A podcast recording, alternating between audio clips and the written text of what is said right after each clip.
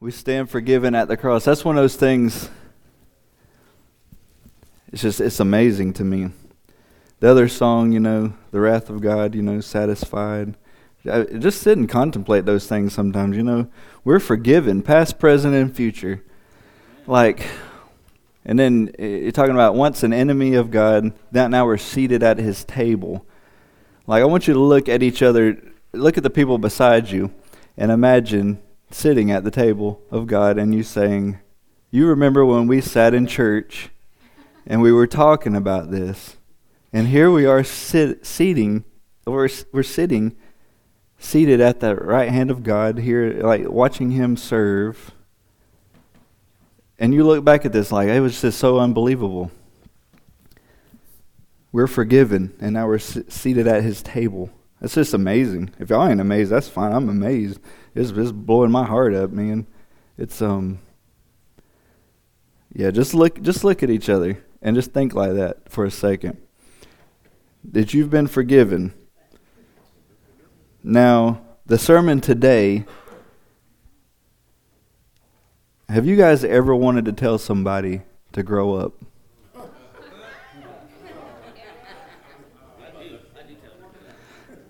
I, I take it that you guys enjoy that. Look, while you're looking at your neighbor, go ahead and just tell them, grow up. Because because man, y'all having too much fun. But see, the thing is, the the, ser- the sermon today is not just for young people; it's for all of us all the way up to Chuck Sage. Up to Chuck Sage. yeah. Uh, poor Roger.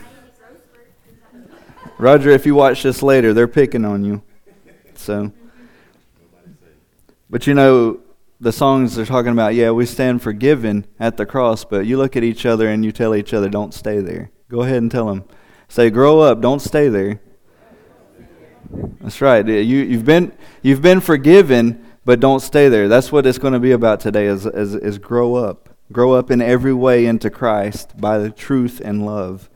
So, if you will, go ahead and grab your Bibles and turn to Ephesians chapter 4.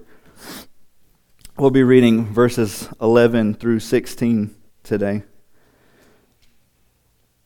There's a lot of stuff in this. The Holy Spirit was like so speaking through Paul. I mean, it's it's amazing all the things that are jam packed into this letter to the Ephesians. If you will, go ahead and stand with me and we'll read uh, God's word together. Starting in verse 11. It's Paul and the Holy Spirit speaking to, to us today.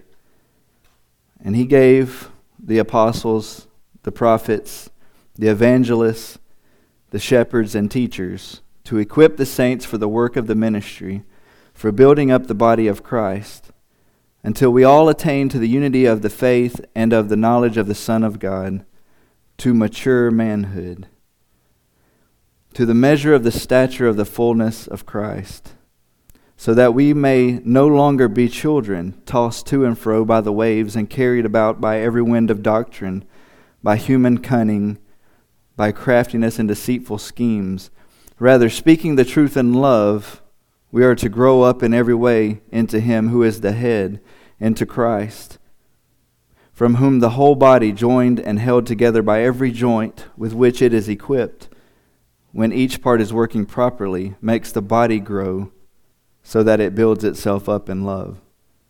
Let's pray. Father, I pray that we would be a people who always rejoice in being forgiven, that we always rejoice in, in you standing in our place and taking the wrath on our behalf. But Lord, I pray that we will not be a people who stay there immaturely, that we would grow deeply and deeper into these truths. There's nothing greater than the gospel. Lord, we know there's nothing greater than the gospel because you are the gospel and there's nothing greater than you. But Lord, teach us to go deeper into these things. Help us to get our mindset um, right, to where we won't just stay at the elementary things, that we will go deep and think deeper and deeply about you, knowing you, walking with you. So when we are seated at that table, we will be blown away together at how much more you even were than what we thought. Lord, let us look forward to that day. And Lord, be with my mouth. Let me say the things you want me to say. Lord, teach us all this morning. Teach me as I'm um, teaching and preaching, Lord. Fill us with your spirit. Give us eyes to see and ears to hear. In Jesus' name, amen. You may be seated. So last week was a lot of teaching, and I get it. I get it was a lot of teaching. It, hadn't been laid out on the table like that before, um, or at least not while I've been here. Um, obviously, we were talking about there were two local body offices. You know, that's what we believe. If you're in a local church, if you're at Heritage, there are only two offices that are functioning there pastor, elders, and deacons. Uh, the pastor elders are shepherding the flock, and the, and the deacons are serving the flock and, and helping minister. But um, what we read last week are the functions of the Big C church, the things that go out among the whole body of believers, the, the things that are going out into the frontiers of, of Christianity, the things that are intertwined between local bodies that uh, minister to one another. Uh, we talked about apostles and prophets, evangelists, pastors, and teachers. These, these functions can be used um, interchangeably, and we should be as a, as a, as a big F family um, of body of believers. Um, these these functions we talked about last week are two or the last two weeks really. The functions are given to us to equip the church, to build up the church, and to strive to attain the unity of the knowledge of the Son of God. Um, I think uh, maybe one or two out of three always get done. Um, sometimes you'll be in churches and uh, the leadership are not equipping, or maybe you're equipping um, but not doing some of the other things. Uh, but these three things, from what Paul is saying, what Holy Spirit was saying through Paul, those are the three things that this leadership should be doing. When you see an apostle, when you see a prophet or an evangelist or a pastor or a teacher, they're supposed to be equipping you and building you up in the church and, and striving to have unity uh, of the faith, of the one faith that we're supposed to have, the one faith in Jesus Christ and the knowledge of Him. Not just about Him, but knowing Him and walking with Him. That's what the leadership is supposed to be doing. So, if this leadership is doing what it's supposed to be doing, it's going to lead us into what we're talking about today, which you've already seen the title, I've already told you the title, is to grow up. It's to grow up. Um, we're not to stay in the same place. Um, like I said, it's not a going beyond the gospel. You don't go beyond the gospel. It's going deeper into the gospel with one another and knowing Jesus deeply or deeper to it and, and, and setting yourself up for growth. And um, if the, this leadership is equipping like they should be, you will be growing. And that's what we're going to talk about today. We're going to talk about grow up in three different ways grow up to mature adulthood, grow up in every way, and grow up the body. These are the three things that you see Paul talking about in this passage after he talks about that leadership is the building up, the growing uh, in every way, all of these things to mature. He wants maturity in these believers. Um, and some people would say, well, that's a little early. These guys just gave up their witchcraft and all these things. They just threw their books into the fire. Well, there's no better time than the present to start learning more about Christ because we won't ever find the end of it. So you begin growing as soon as you're as soon as you're born again. That's what we want to talk about today. So the first one, grow up to mature adulthood. Let's read that passage, uh, chapter 4, verses 12 and 13. This leadership is to equip the saints for the work of the ministry, for building up the body of Christ, until we all attain to the unity of what? Of the faith and of the knowledge of the Son of God. To what?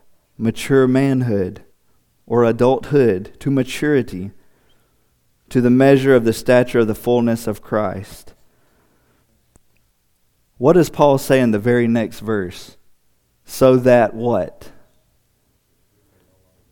So that we may no longer be children. Now, what does Paul mean here? I thought being a child was good. I thought Jesus said, Come to me and be like a child. Come to me in childlike faith. Trust me like a child.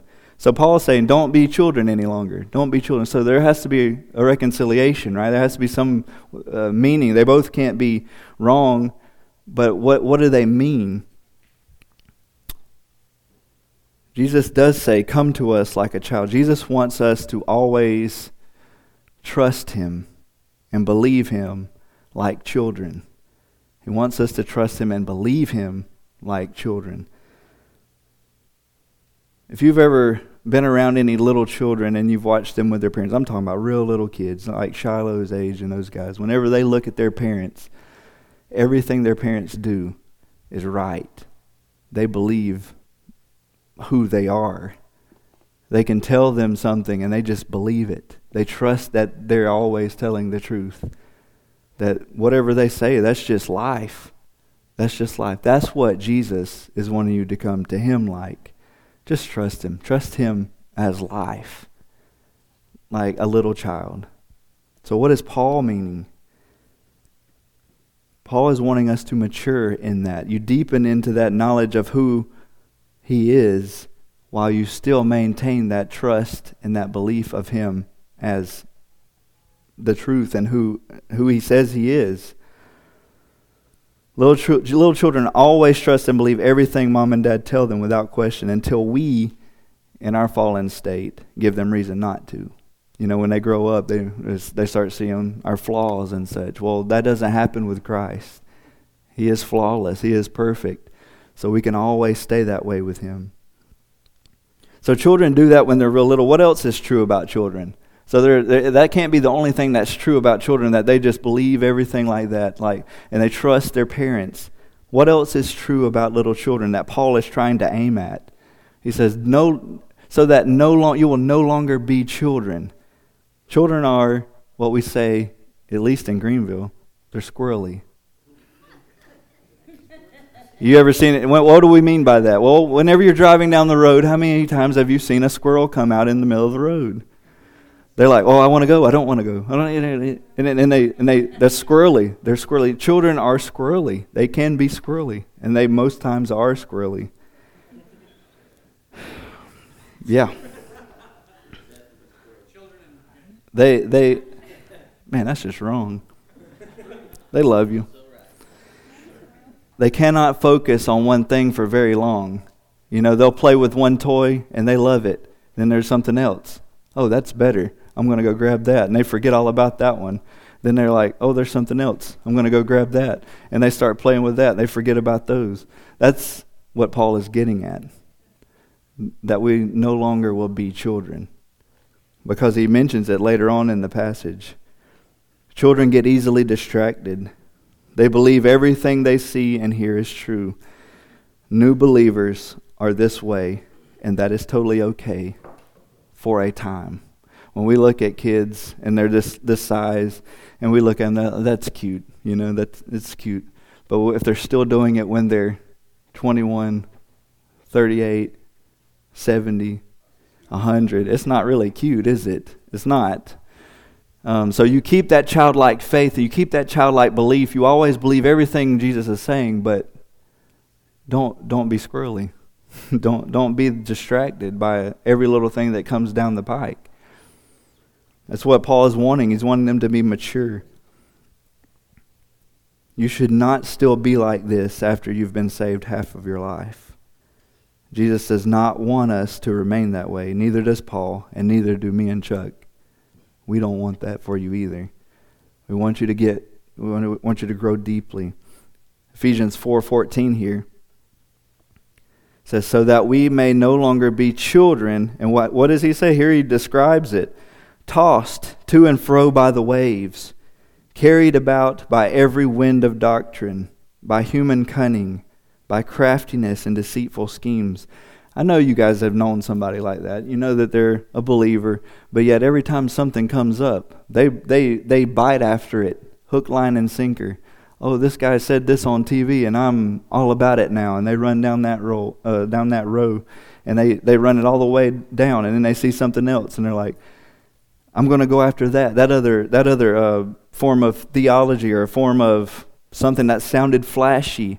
Um, and they, they, they bite all of it and they take it and they're, they're, they're running their lives all over the place and not grounded in what the scripture says. Paul is wanting that for us. Paul is wanting that for the Ephesians, and we want that for you guys.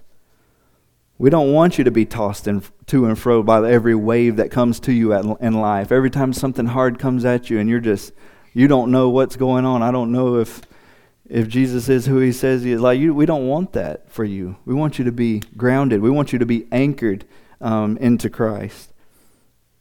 We don't want you to be carried around every, t- every by every wind that blows your way. Every time you hear something new, oh, that has to be true because someone someone on TV said so, or Joel Osteen said it. And where's where's Stuart? Oh, yeah, that's your that's your guy, right? Yeah. So It doesn't matter if John Piper said it. If it doesn't add up to this, it's not right. So that's what we want you guys. That's what we want you guys to um, to be, and that's what Paul is wanting us to do. So how do we grow up to mature adulthood? How do we do that? What does the passage say here? That the gifts of leadership that are given to the church are to be what? Equipping you, building you up, striving to attain the unity of the faith, and what? The knowledge of the Son of God. What is that knowledge? What does that knowledge mean? Knowledge of the Son of God. Now, I'm not a Greek scholar, but I'll try to say this word epignosis, which means recognition, precise and correct knowledge. When I heard the, the definition of recognition, that's exactly what it is when you see Christ. You recognize more and more and more of who He is not more things that you didn't realize, more deeply into the things that you see here.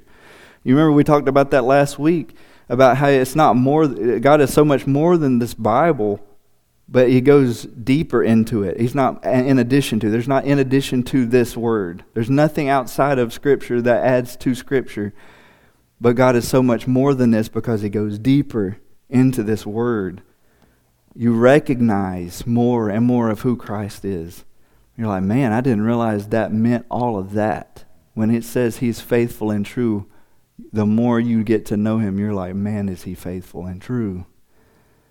Like, there's nothing more true than Jesus.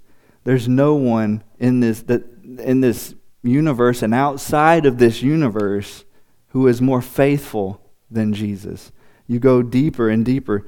And even when you're 96, like my grandma, if she's watching it, you find out how more faithful Jesus is at 96 than you did when you were 20 or 16. And it's like you grow deeper into that. But if you're staying there and you're not growing, and you're like, yeah, God, uh, the Bible says He's faithful and true, and you and you're a Christian for 20, 30 more years, yeah, God is faithful and true, and you, you don't see that, you don't recognize more of Christ with precise and correct knowledge of seeing how he's doing this, there's no growth there. And Paul is saying, We want you to grow up. We want you to grow up. These functions in the church should be doing their job to feed you, maturing you up to adulthood.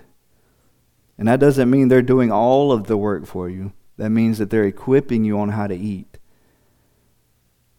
If you have a little a little child and you know, he still doesn't know how to feed himself when he's 50 years old.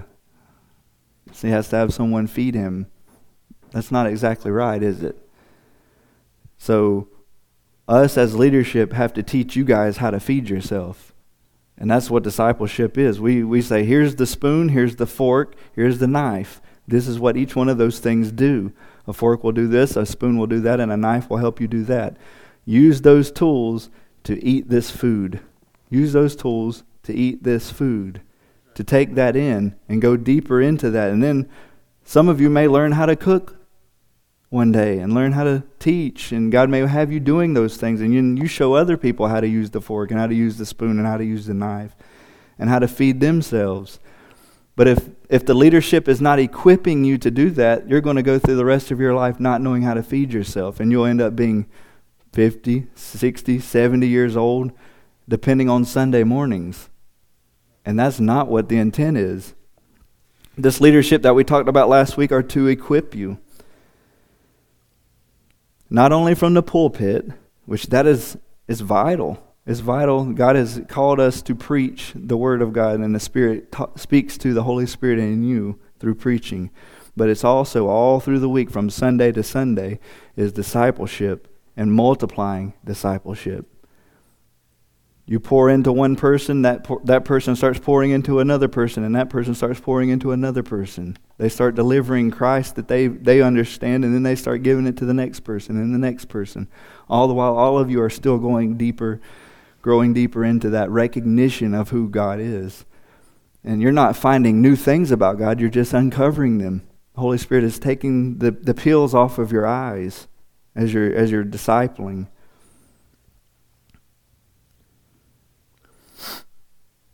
There's two problems I want to I want to talk about about someone who's not growing. If you have leadership that are biblical, that like they're equipping you and building you up, they're pouring into you.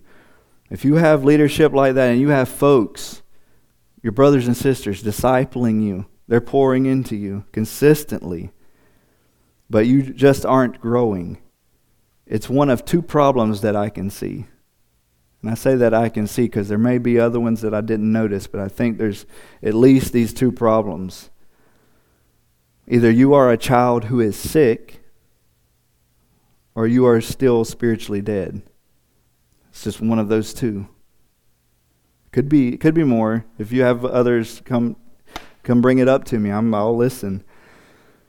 But if you are a child who is sick, when anyone is sick, you don't really feel like doing anything, do you? Like you don't feel well. You just want to. I just want to go lay around and you know. I just don't feel like doing anything, especially not eating. If you have that kind of sickness, just you're just like I don't want to eat anything. I don't even put anything in my mouth. Same thing with a, a spiritually sick person. They don't want to put this in. And what is that sickness? A believer is sick when there is sin present in their life when there's unrepentant sin going on in their life. It causes you to be sick. I don't know why I don't want to read Scripture. I don't want to pray. Well, same thing when you're physically sick. You don't want to eat. You don't want to take anything in. You don't want to drink because you don't want to have to get up and do anything. A believer is sick when there is sin present in their lives, unrepentant sin. What do you do? Repent of the sin, turn away, and turn to Jesus in the Word, prayer, loving God and your neighbor as yourself. You play those things out. You don't just turn to Him and, and start soaking in, but you start soaking in so you can pour out again. Doing something for someone else will do more for you than just soaking in all the knowledge. Do all of those things. Look for Jesus in the Word. Speak to Him in prayer. Tell Him where you're at. Lord, I'm sick. I've got this sin problem. I've got to do something about it. Give me repentance. Show me the way. Show me the steps I need to do to get out of this sin problem. It's making me sick. I, am not growing at this point. I'm not eating, and it's unhealthy for me to not eat because I'm going to wither away and die. I have to do something about this sin. So you're either a child who is sick or the other, you are still spiritually dead. You are just not born again. You are not a Christian. If you have been truly born again and repenting of sin and believing God, Holy Spirit in me is going to talk to Holy Spirit in you, and you will grow you will grow. Not just personal growth or in what you expect other Christians want to hear from you, but growth in what? What the passage say? In the unity of the faith, repenting and believing. You'll grow in repentance and belief. You'll grow in the knowledge of the Son of God, who God is and who we are in light of that. When you see him for who he is, when you recognize who he is, then you automatically see, I'm not that. He is holy and I'm not that and you grow and you go deeper.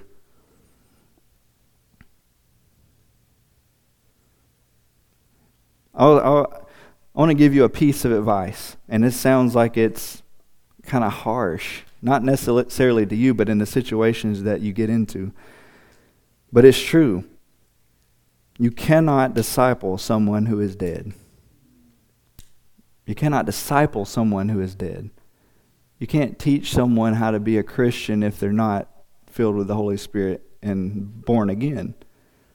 If you're born again, you have life and you can teach that person how to be like Christ and they'll want to be like Christ. But if someone hasn't been born again, teaching them how to be like Christ is merely religion. You're showing them the eightfold path or whatever else. It's no different. There's no difference. You cannot disciple, truly disciple someone who is dead. And it made me think about this, and I've had this in conversations with people last two weeks, so apparently I have to bring it up. Um, I don't know, I don't even remember if I watched all of this movie, but I get the premise of it. How many of you have ever seen Weekend at Bernie's? Old, older movie, I think is what, 80s? In the 80s? I mean, I've, i remember it being on TV all the time when I was a kid. Apparently, for this sermon illustration. the providence of God. I never watched the whole thing, I just caught the premise of it back in the day the whole movie, or at least all the parts that I saw, they're trying to convince everyone they come in contact with that Bernie is really alive.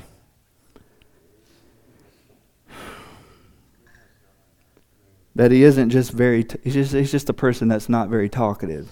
He's just not a very lively person. Everywhere they go, they're changing the man's clothes. They're holding, propping him up with sunglasses on. They're, they're trying to convince everyone that he's not dead. We do the same thing when we don't want to come to terms that the people we love are just not born again. Because we don't want to settle that in our hearts. And we'll dress them up and we'll put Hawaiian shirts on them and put sunglasses on. Look, they look just like me. We're hanging out here. Well, Bernie's not moving. Bernie's not growing. Bernie's not talking. Bernie is dead. And that's not, I mean, it's funny and it's lighthearted at the moment, but it's really a serious issue because the people we love, we want them to be born again, right? Don't you want them to be born again? Well, all we can, all we can do is pray that God will give them life.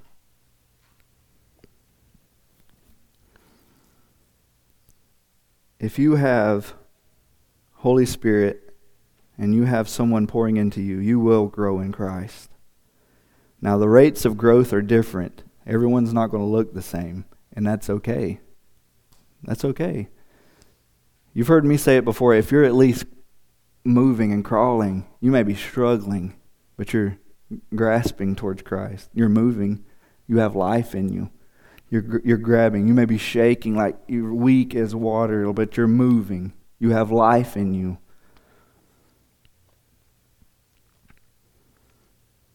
Dead people just, they don't move. They don't. They don't struggle. They don't fight for knowing Christ. They don't know those things. We need to pray for those people. I'll put it simply like this don't exhaust yourself trying to disciple Bernie. Don't exhaust it because you will. How do I know that? It's from experience. You'll exhaust yourself and you'll burn out trying to disciple Bernie to make yourself feel better that they look like, you know, they look like they're supposed to. Well, you'll exhaust yourself and frustrate yourself so deeply. What do you do with Bernie? Give Bernie the gospel. Give Bernie the gospel. Because that's the only thing that will make those dead bones come alive. It's the only thing that will make Bernie come alive. The gospel is what? What did Paul say in Romans? The gospel is the power of God unto salvation. Not just a piece of it, it is the power of God. He has moved heaven and earth to bring people to life, to cause them to be born again, as Peter would say. So, how do we? There's a little tangent, a little parentheses for your benefit because I don't want you to have to waste your time on doing that. It's not waste of time if you're giving them the gospel. But how do we mature to adulthood? Plug into reading and studying Scripture. And like we said before, repent of those sins that are, are causing you to be sick and are, are working on your appetite or killing your appetite. Prayer.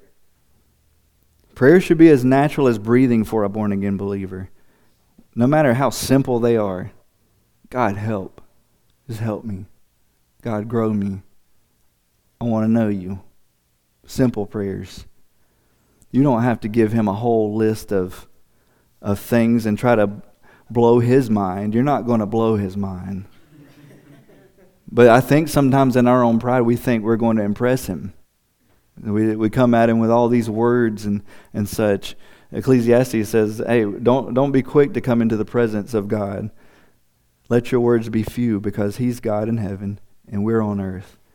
You're not going to impress him. What impresses him is when you're, when you're like Christ because Christ impresses him completely, all the way, nothing lacking. Christ impresses him all the way.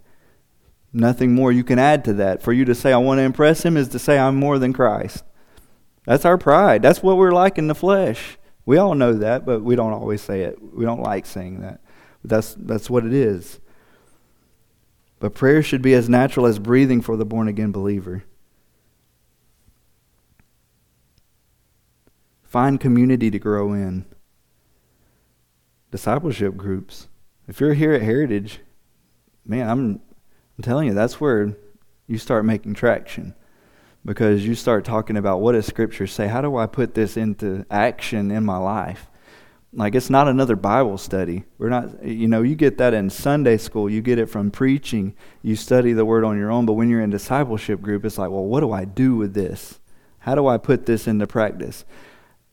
I, am spiritually sick. I, I have a sin that's causing my appetite to be gone. What do I need to do about it?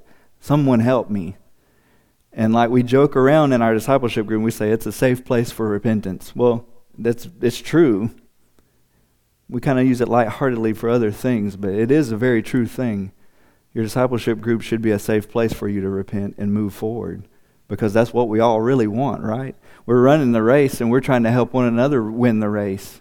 You helping someone else win the race is you winning. If you both win, you've won. Like you're both crossing the finish line. You're both going after Christ. That's what we're aiming for. It's not a competition. If you're looking at it as competition, I'm, I'm better than this person or they're better than me. Well, that's not right.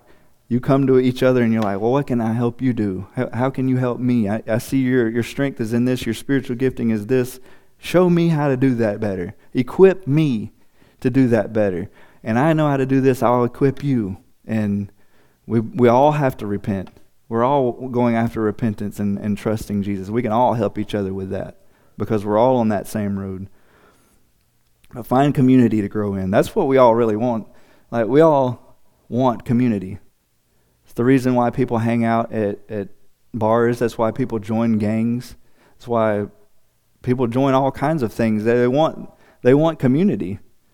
They want a brotherhood. They want a sisterhood. They want to know that they're a part of something. Well, there's nothing greater than the family of God, and that's not a cliche thing.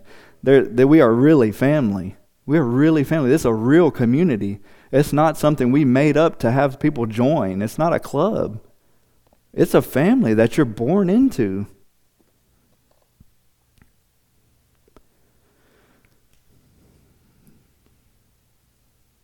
But if you do those things, you plug in reading scripture, you're, you're, you're genuine in your prayer, you're, you're finding community to grow in like discipleship groups and things of that nature of being discipled, you will begin and or continue to grow up into mature adulthood in, in, in Christ.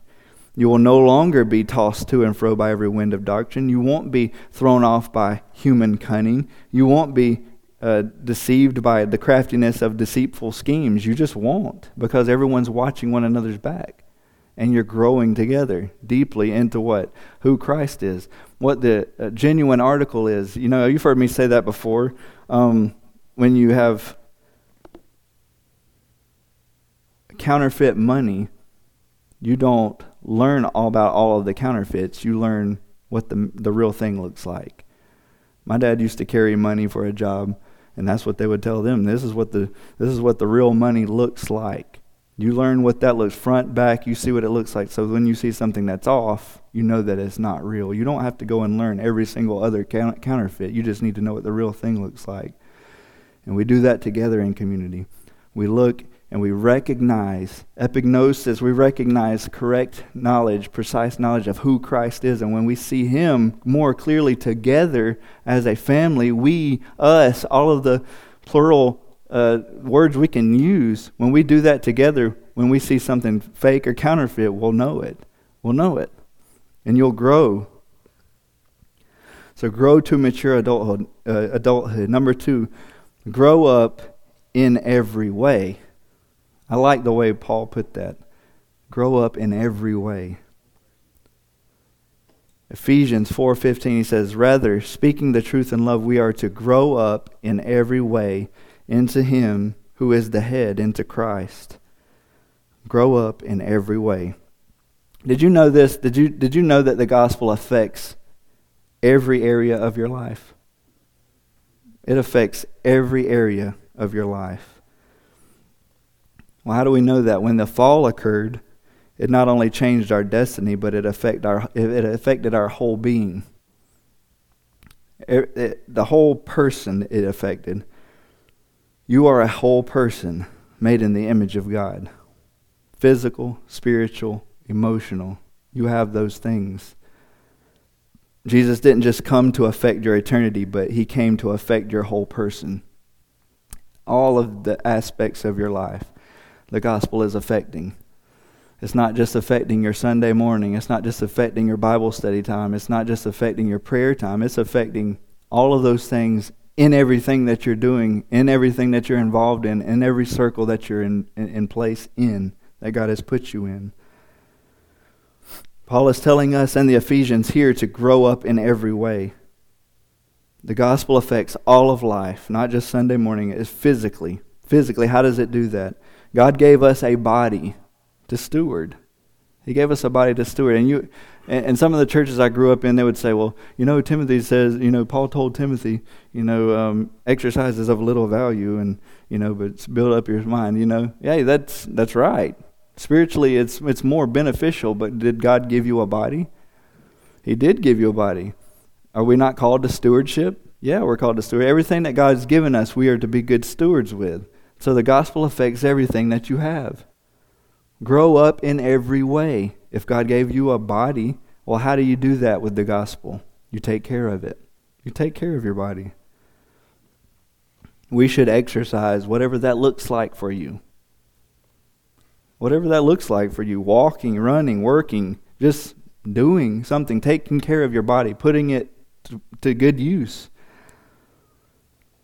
Whatever we can do to strengthen the body God has given us to the glory of God. It, the gospel affects that. It's not just all this spiritual thing. It, yes, it is the spiritual, yes, but it's also your physical body. People need to see how does how does this Christian take care of their body? What do they eat? What do they do all the time? Like you know, are they just incredibly out of shape? Like they just in terrible shape? Well, I know the older you get, your body starts hurting. Mine creaks a little bit, and I'm only in my 30s. I'm not going to be able to move whenever I'm older. I tell Jessica all the time, I'm like, she's going to be pushing me and Isaac around like the rest of her life. Because if I'm hurting, uh, if I hurt the way I hurt now, I'm not going to be able to move.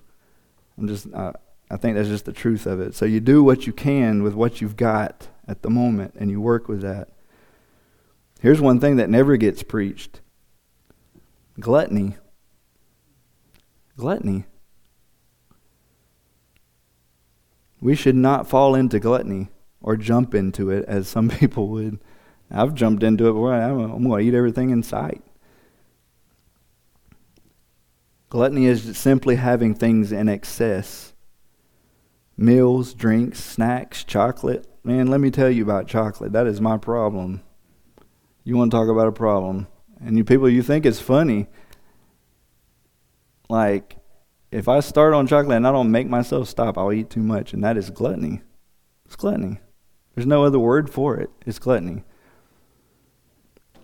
So let's grow up into Him who is the head, taking care of ourselves physically to the glory of God. It does matter. It does. It matters how we steward the things that He's given us, and a physical body is something that He has given us. Spiritually, well, that one's the easy one for us. You know, we're we need to grow our spirits. Um, deepen our spirits, mature our spirits, keep growing into more repenting and believing God. Yeah, we, we hear those things, we get those things.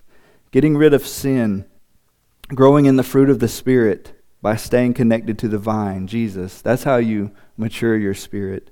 That's how you mature in the Lord, by the word, through prayer, loving God and loving others as yourself.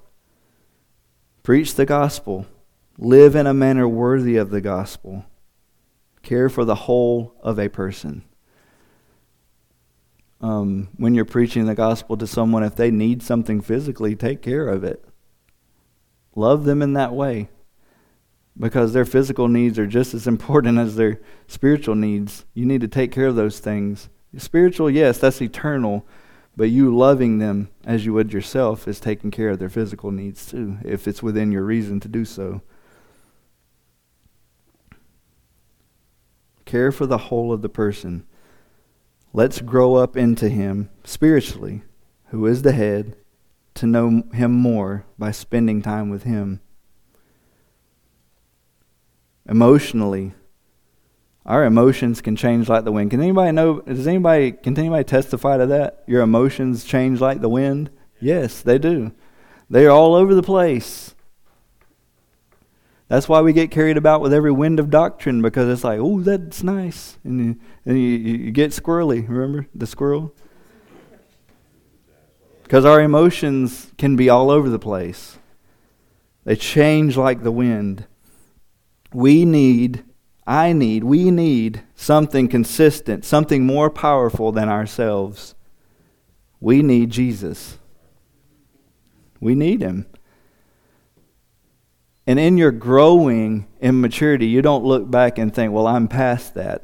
You're not past it. You're going deeper in what you're learning about. You, your problems haven't necessarily changed, but you're learning how to deal with the problems in a biblical way. We need Him. We need Jesus. We need to tether, we need to tie our emotions to the truth of Scripture. And say, well, I don't know what I feel like today. Well, what does the Scripture say? I need to tie it to that. Tie it to that. Because if you tie it to something else, that's blowing around like the wind too. So you're really confused. Whenever you're trying to, your, your emotions are already all over the place. So whenever you're tying it to something that's moving already, you're, you, there's no telling where you're going to end up.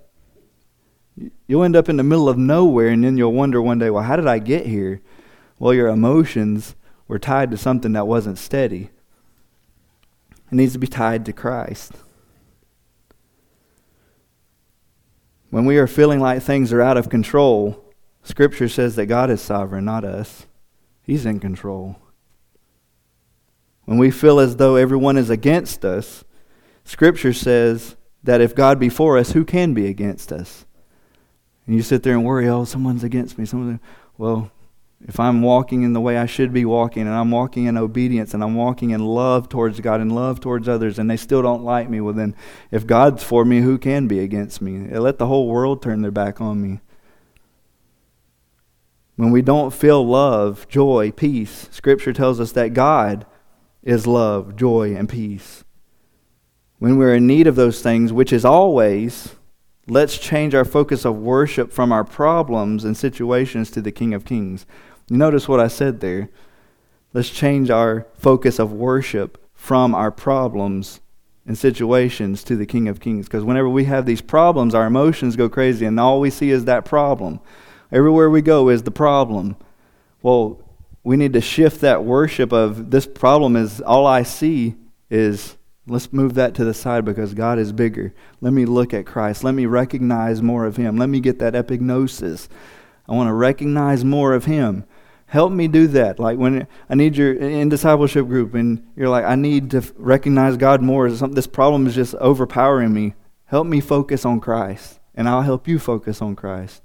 When you hear me say things like, keep your eyes on Jesus, it's a very simple thing, but don't let it become something that's cliche or, or, or such because it's very uh, truly the thing we have to do is keep our eyes on Jesus, keep our emotions on Jesus, tethered to Scripture. Steward your emotions. Let's grow up together emotionally into Him who is the head to the glory of God. How do we help one another grow up into Christ? Paul tells us in verse 15. What did he say first? Rather, speaking the truth in love, we are to grow up. If you don't have maturity in the faith, if you're not growing in the faith, you're not growing up in the faith, truth without love can be cold and harsh. Love without truth is merely being sentimental. And whenever you look at those things, you want to look at the other person. Warren Wiersbe, I think that's how you say his name, put it like this Truth without love is brutality, and love without truth is hypocrisy. And Matt says your, your pride will look at the other person and say, that's exactly what they are. We need both of them. We need to be able to tell truth, we needed to be able to do it with love.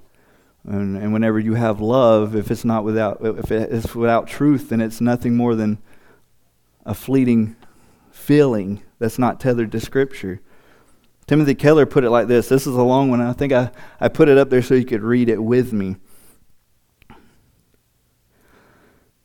Love without truth is sentimentality. It supports and affirms us, but it keeps us in denial about our flaws. Truth without love is harshness. It gives us information, but in such a way that we cannot really hear it. God's saving love in Christ, however, is marked by both radical truthfulness about who we are and yet also radical, unconditional commitment to us. The merciful commitment strengthens us to see truth about ourselves and repent, the conviction and repentance moves us to cling to and rest in God's mercy and grace.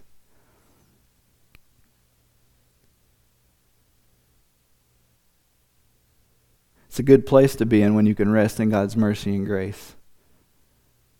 God has forgiven you, and he's, you're seated at the table. You're not seated there for a moment. Now you're not seated, and you don't, you're not losing that. It's all settled. He's, been, he's, he's, a, he's finished all of those things. But do you see the importance? Do you see the importance of having truth and love? If you're all about truth, you may be right, but no one's going to hear it. If you're all about love and there's no truth, what what is it? But it's just a sentiment. It's all it is. It has no truth tied to it. You need both of those things in dealing with us, with in dealing with one another. That's how we help one another grow up in Christ and we address all of those things the physical, the spiritual, the emotional, and we say those things. What does Scripture say about those things that we need to do? And how do we, that's how we help one another grow up in love. Number three, grow up the body. In verse 16, Paul says, From whom the whole body, joined and held together by every joint with which it is, is equipped, when each part is working properly, makes the body grow so that it builds itself up in love.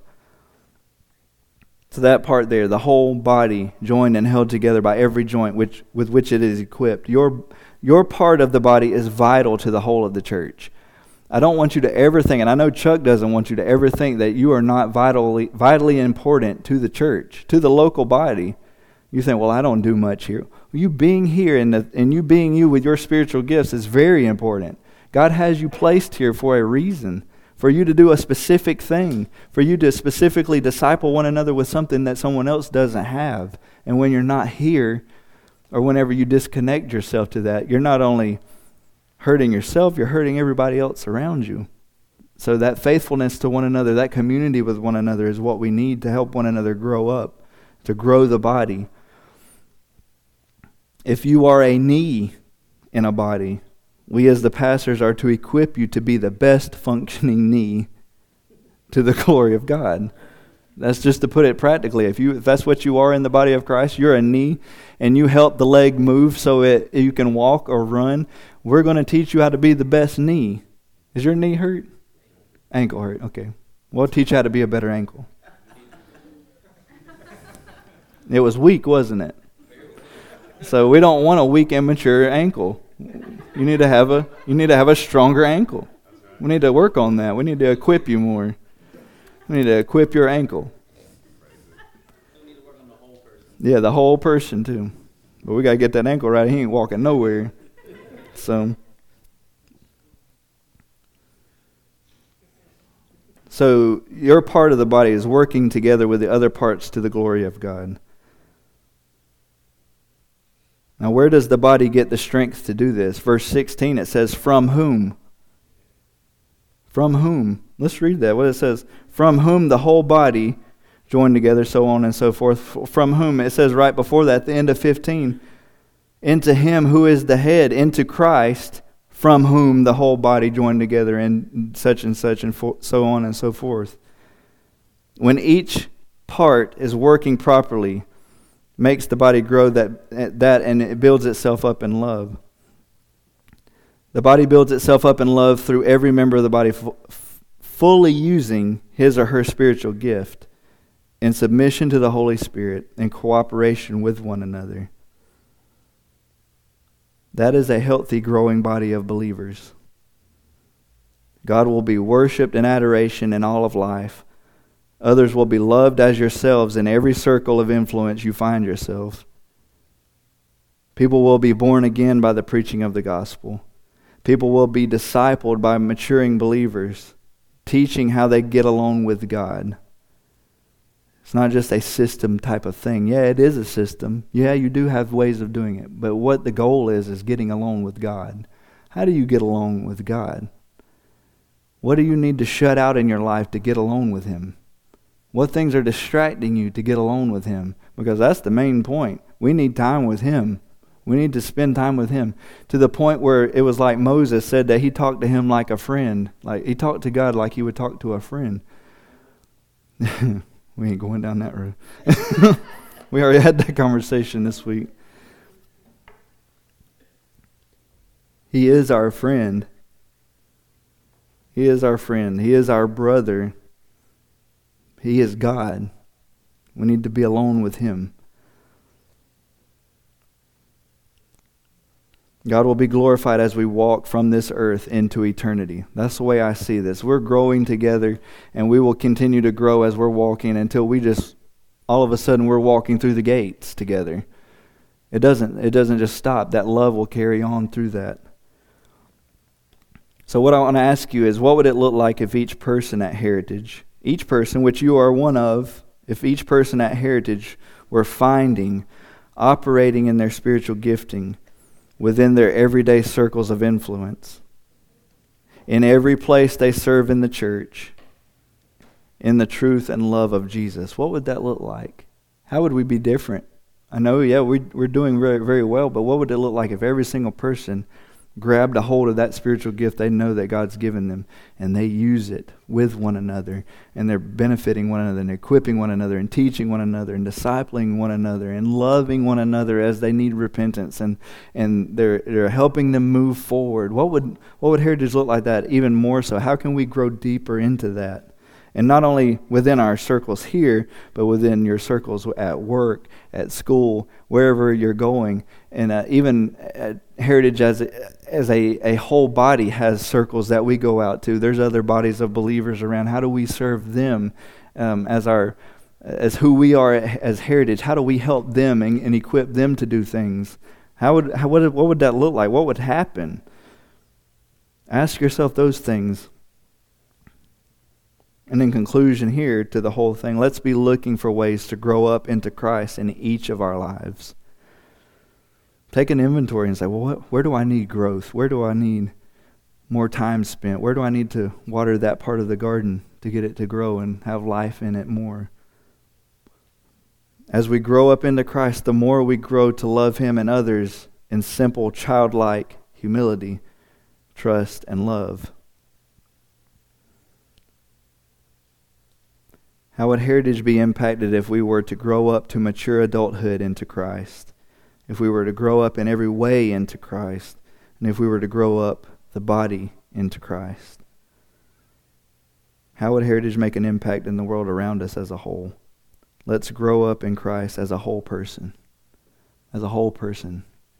Physically, spiritually, emotionally. Grow up. Grow up into Christ. Look at each other and tell it, tell the other person again, grow up.